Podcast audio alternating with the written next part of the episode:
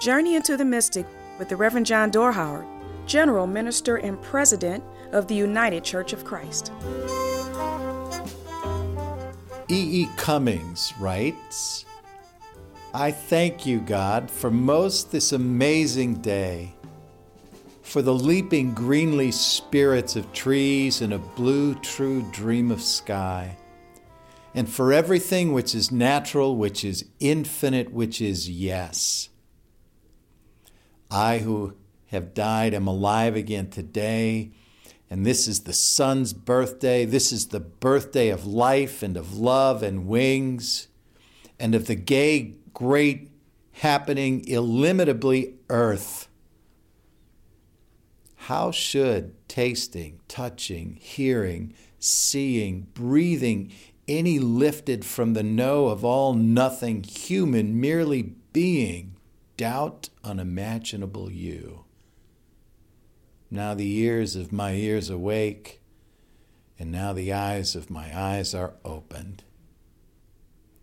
Thank you, E. E. Cummings. What do you hear when the ears of your ears are awake? What do you see when the eyes of your eyes are opened? In other words, what brings you joy and fills your heart with wonder, love, grace, and gratitude? E. E. Cummings penned this poem to express his gratitude to the Creator. That he wrote it is evidence enough of his openness to the glory of God made manifest in the splendor of her creative art. That he published it for our consumption suggests he needed more than an outlet for his joy. Too often, the ineffable is dismissed. Too easily, the sacred is profaned. Too quickly, the astounding is crowded out. When did sunsets stop taking our breath away? When did azure blue skies no longer impress? When did tasting, touching, hearing, seeing and breathing become merely the mechanical actions required to navigate the passage of time? When did the playful acts of a loving, lingering spirit cease to catch our breath? Pause. Play.